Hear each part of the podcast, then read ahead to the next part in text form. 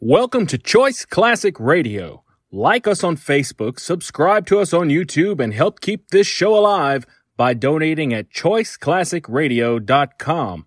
For more of your favorite old time radio shows, join us on our companion podcast, Choice Classic Radio Detectives, where we bring to you tales from the greatest detective shows the golden age of radio had to offer. And now, with 126 episodes made, broadcast on NBC Radio from 1955 to 1958, we bring to you X minus one. In just a moment, X minus one. But first. There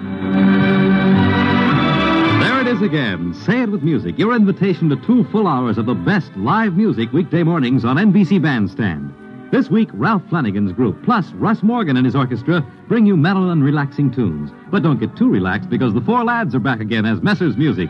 And Bert Parks, your bandstand MC, keeps you smiling between numbers. It's a great show live all this week on NBC Bandstand. And now stay tuned for X minus one on NBC.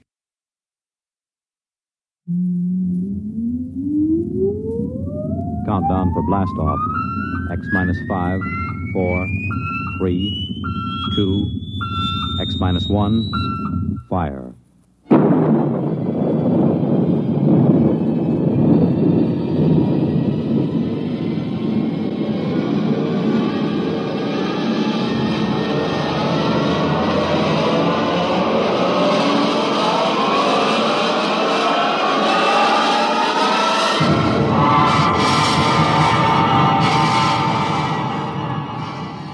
From the far horizons of the unknown come transcribed tales of new dimensions in time and space. These are stories of the future, adventures in which you'll live in a million could be years on a thousand maybe worlds. The National Broadcasting Company, in cooperation with Galaxy Science Fiction Magazine, presents X, minus one.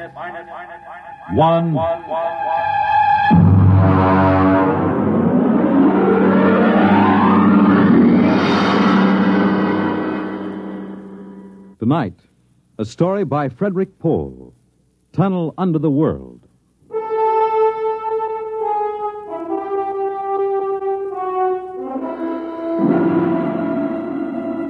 On the morning of June 15, Guy Burkhart woke up screaming. It was more real than any dream he'd ever had in his life. He could still hear and feel that sharp, metal ripping explosion, that searing wave of heat. He sat up. Mary! Mary! Mary! Mary, where are Guy, what's wrong? You're trembling. you? Where were you? In the kitchen cooking breakfast. What is it? Oh, a dream, I guess. An explosion. Did you say an explosion? Yes. That's the dream I had. What? I dreamed there was a big explosion and then something sort of hit me on the head. Holy smokes. Maybe there really was some sort of explosion, and it started us dreaming. Well, there'll be an explosion down at your office if you don't hurry and get to work.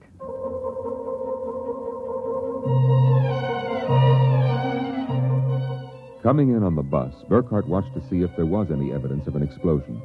There wasn't. If anything, the town looked better than ever. The only thing that seemed strange to him was the fact that none of the usual crowd was on the bus.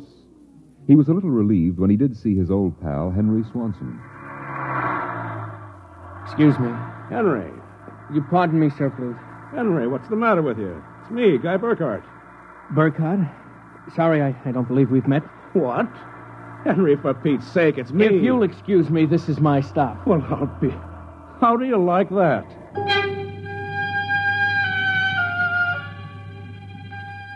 Guy Burkhart got off in front of the gigantic Contro Chemical building and took the elevator to the 98th floor, where he had worked in the accounting department for 12 years.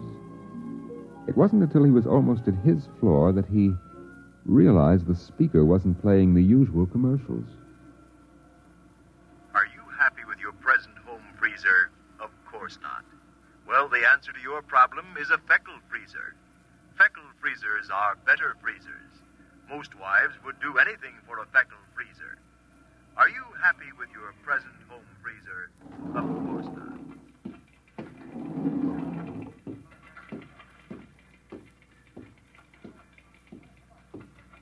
Good morning, Miss Orne. Good morning, Mr. Burkhart.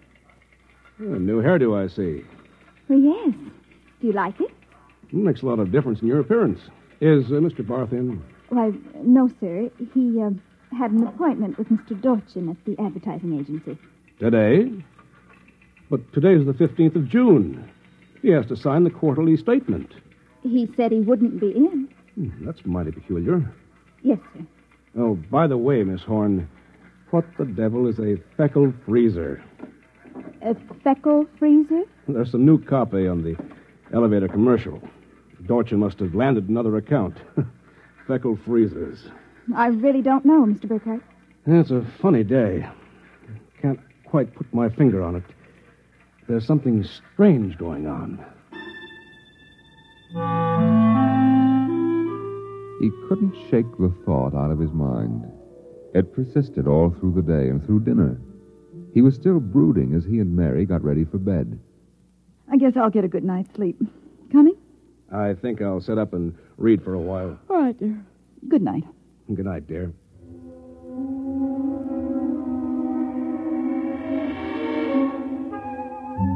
At exactly midnight, Guy Burkhart lapsed into a sudden, deep sleep. And the following morning, he woke up screaming. Darling, what is it? What's wrong? Oh, nothing.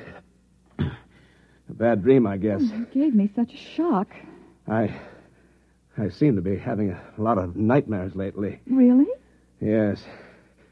The, the one I had yesterday. This was the same. A a big explosion and then nothing. You had a dream yesterday? Of course I did. You had the same sort of dream. I? Oh, Guy, you're mistaken. I don't remember dreaming. Mary, you told me. Guy, you're mistaken. But Mary. maybe you dreamed I had a dream. Maybe you. Yes. I might have done that, I suppose. Everything did seem sort of strange yesterday. That's probably it. You'd better get dressed, dear. Today's the 15th, and that's when the quarterly statement. Fifteenth? Yes. Well, then, there must have been a dream. Because yesterday was the 15th. Guy Burkhart got up, dressed, ate breakfast, and took the usual bus to work.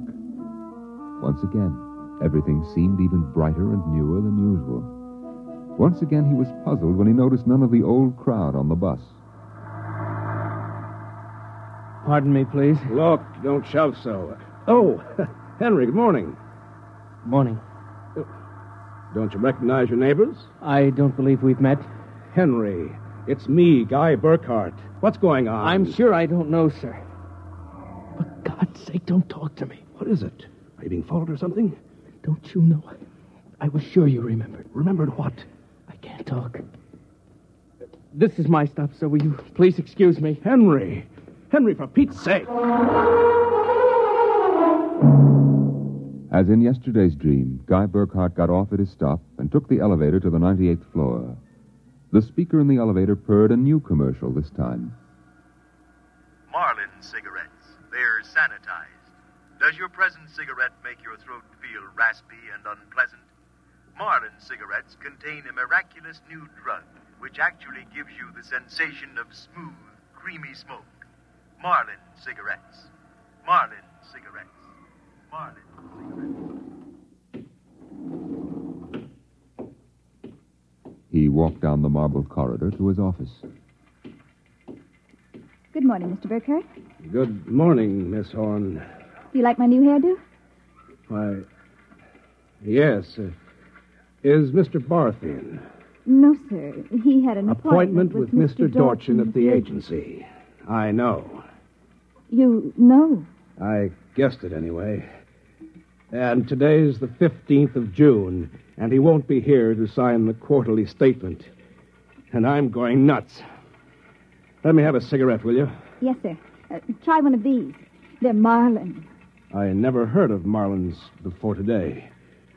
What are we? A bunch of guinea pigs for Dorchin's new advertising accounts? Is something wrong, Mr. Burkhart? Wrong. Perish the thought, Miss Horn. Perish the thought. Hello? This is Swanson. Henry Swanson. What is it? Do do you remember? Remember what? Just remember. Listen, Henry, let's stop playing games. Yesterday, either I was dreaming or you snubbed me on the bus. Today, the same thing happens. You do remember, thank heavens. I thought so when I saw you, but I couldn't be sure. What is it you want? Listen, tomorrow morning, when I get off the bus, you get off with me. But be casual. They may be watching. Who may be watching? Swanson. H- hello? You buzzed, Miss Burkhardt? Yes, uh, I'm still out of cigarettes. Would you buy me a pack of Kelvins? Wouldn't you rather have Marlins? I smoke Kelvins.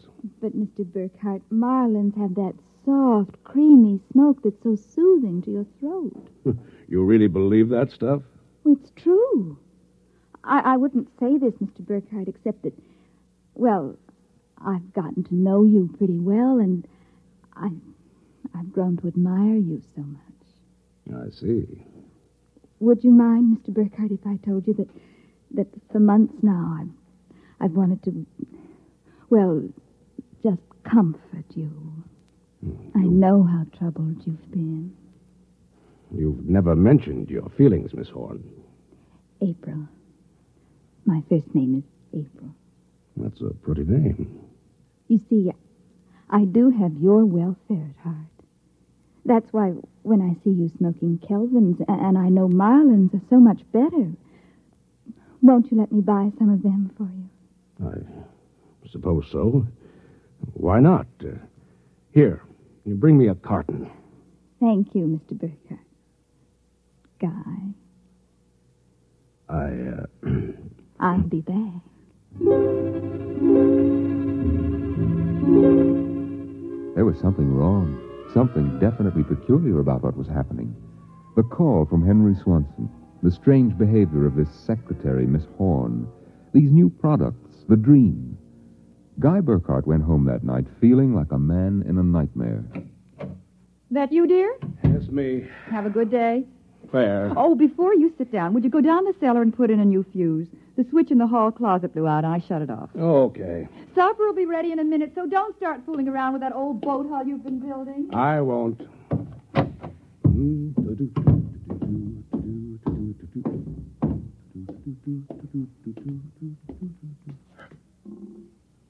Mary! Mary! What is it? Come down here! Hurry up! What is it? I'm not sure. I was looking for a fuse, and I thought maybe I'd dropped one under the boat hull, so I scratched around. Look. Let me put the flashlight on it. Well, Look at the floor. what about the floor? It's supposed to be cement. Well, It's copper. There's a thin layer of cement, but underneath it's metal. Look here. Underneath the concrete. More metal. There. And here, on the wall. Metal. Metal under the floor, behind the walls, every place. well, I I don't really understand. Mary, I know this sounds crazy, but somebody, for reasons I can't begin to guess, has taken this house and replaced it with a clever imitation. Guy. I know it sounds insane, but take a look. That bracing on the beams. That isn't the bracing that was always there. Oh, you're imagining. I am not imagining. Mary, I'm going to look around for a little more. Well, your dinner will be ready. Save it for me. There are a couple of things I have to figure out.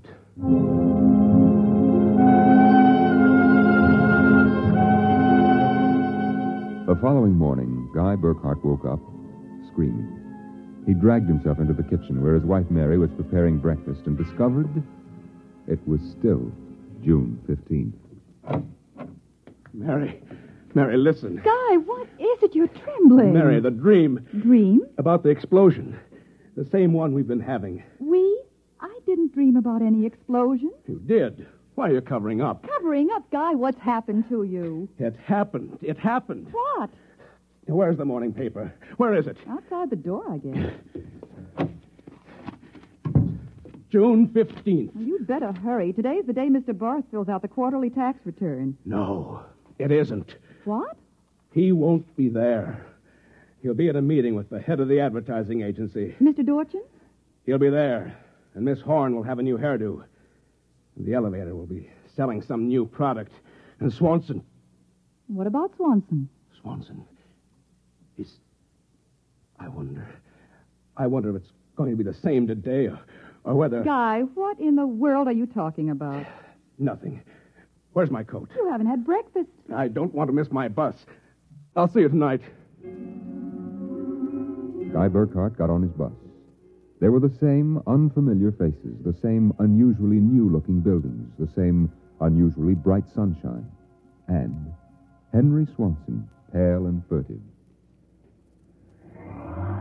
Oh, excuse me, sir. You're quite all right. Do you remember the phone call? Yes. Oh, thank heaven. Get off at the next corner and follow me. Where are you going? There's an excavation for a building about a block down. But make sure you aren't followed. I'll go first.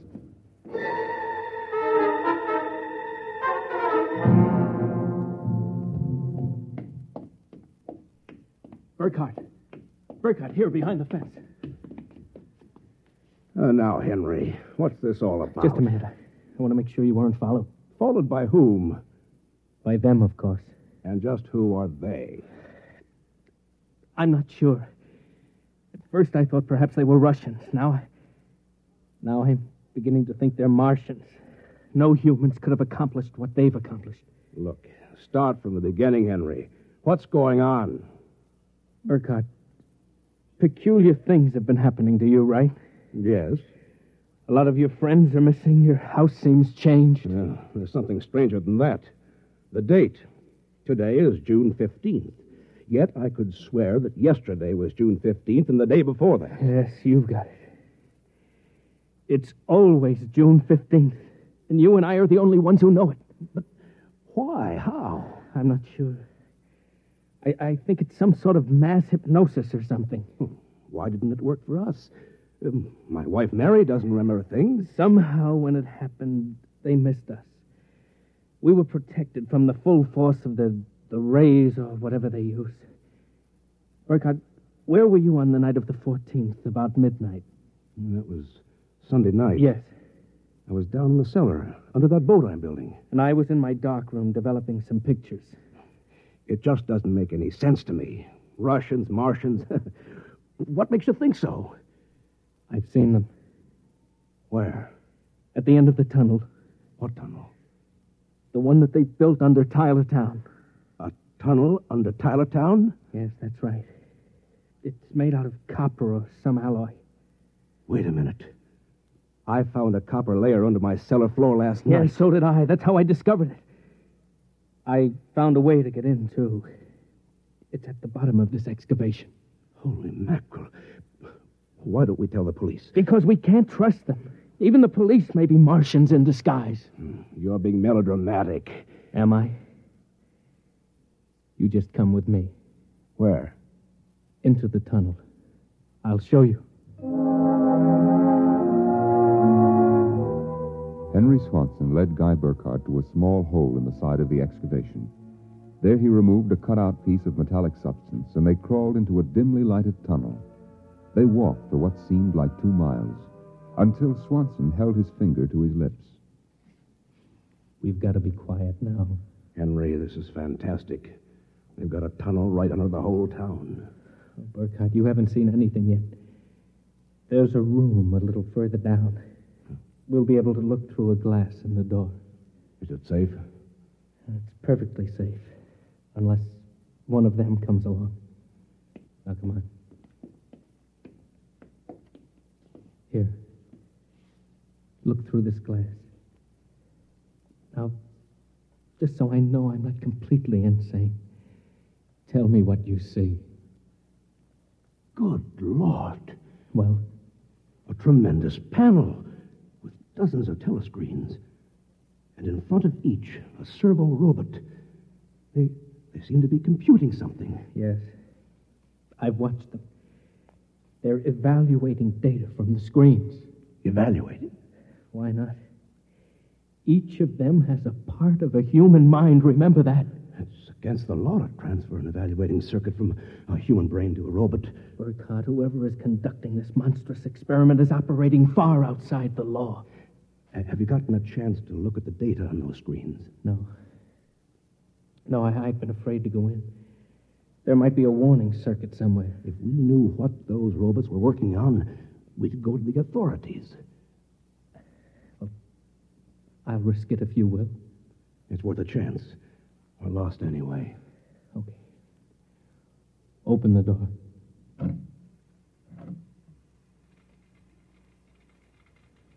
So far, so good. Come on. Let's take a look at that data. Don't interfere with the robots. Don't worry. Let's look at the screen. Listen to this. Tests in the 47 K 12 group with Marlin cigarettes pulled 80% using the soft feminine approach. Indications are that an extension of this approach would sell at least 70% nationwide. On the feckle freezers, the direct elevator pitch pulled only 10%. This should be abandoned and a new series of high persuasion elements introduced. Henry, do you know what this means? I haven't the faintest idea.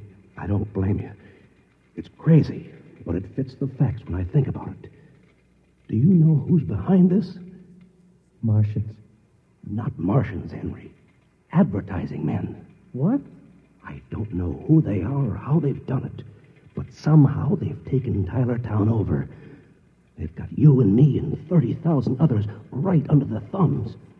Hypnosis. Hypnosis drugs. Maybe some kind of ray or something. However, they do it, what happens is that they let us live through a single day. During that day, they pour all kinds of suggestions and propaganda into us. At the end of the day, they evaluate the results, see how we've reacted. Then at midnight, they wash the day out of our minds. And the next morning, we start the same day over again with different stimuli. No, I, I can't believe that. I know it sounds ridiculous, but think of it. They can run the perfect test, and on a whole community. Do you know what that means? Suppose one man learned how to influence people 100%. In a year, he could sell us anything from freezers to political candidates. Oh, now, wait a minute. We're Burkhardt. guinea pigs, Henry. This whole community is one big test tube for propaganda research. What do we do? Somehow, we get out of this town and get to the FBI. Do you think we can? Yeah, it's worth a try. Come on. Wait. What is it? Look. Look. There's somebody coming down the tunnel. We've got to hide. Quick, behind the circuit box. Good Lord. It's Dorchin, the head of the agency that does our advertising. Quiet.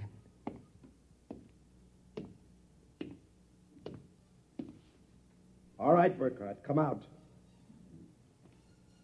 We know you're in this room. Miss Horn has informed us that you remember. I must warn you, it's useless to buck us. Come out peacefully and let our maintenance crew adjust you properly so you don't remember from one experiment to the next. It'll be quite painless. If you don't come out peacefully, we'll have to get you. Henry, take this wrench. When I give the word, jump him. He may be armed. We've nothing to lose. Very well. I'm coming after you. Now!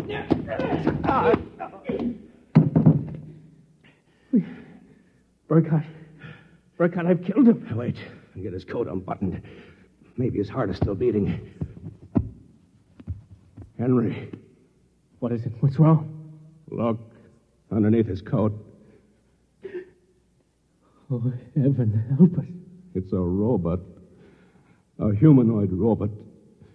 Designed to look like Dorchin. Come on, let's get out of here. Wait. What's that?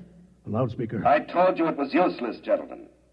Who are you? Mr. Dorchin, naturally. The real Mr. Dorchin. What are you trying to do to us? Merely trying to prevent you from damaging my experiment, gentlemen. You can't get away with this, Dorchin. Sooner or later, somebody, the FBI or somebody, is going to get wind of this madness. Oh, now, really, Burkhardt, you're quite naive. Now, why don't you be reasonable and let the maintenance crew adjust you? If I refuse, I suppose you'll kill me. That would be quite impossible. Oh? You see, Burkhart, you're already dead. Dead? You're shocked. It's quite true.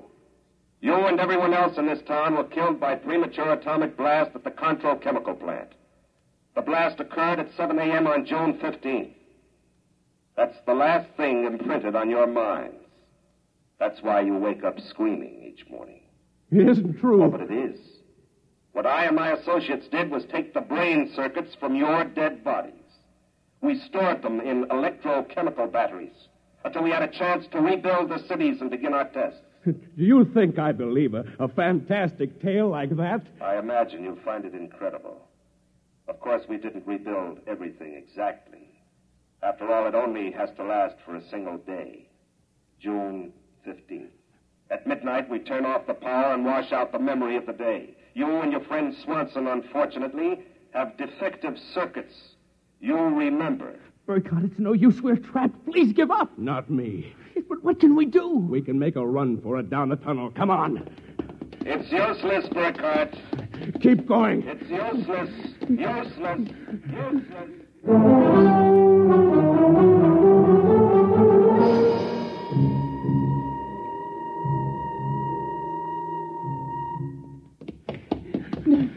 Burkhardt. Burkhardt, it's no use.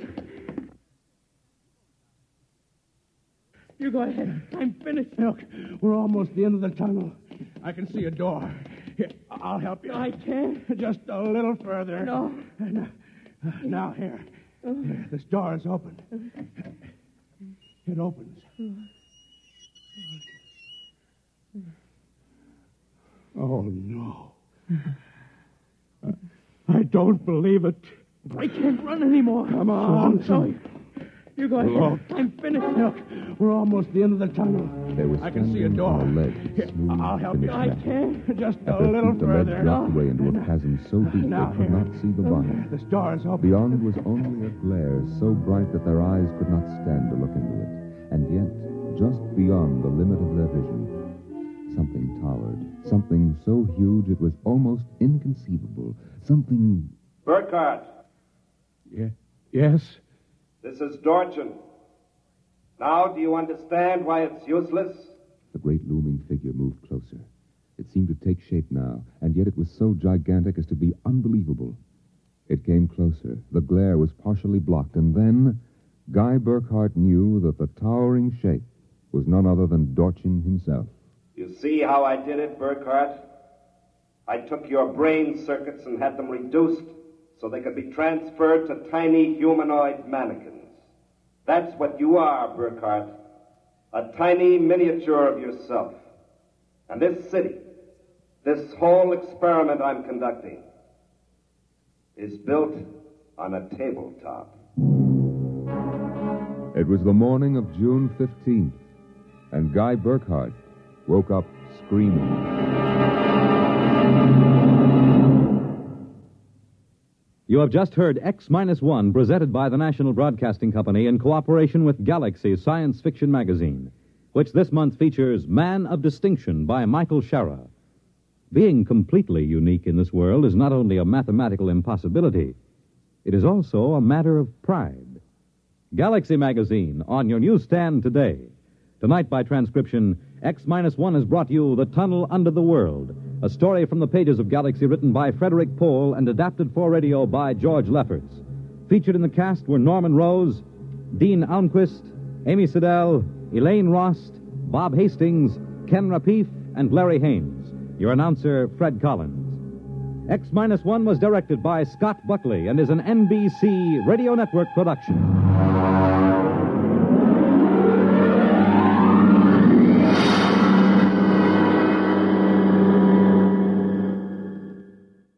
The music of Russ Morgan live on Bandstand weekday mornings on NBC Radio. That concludes today's episode. We'd like to thank you and remind you to donate at choiceclassicradio.com. Remember, your donations make episodes like this possible.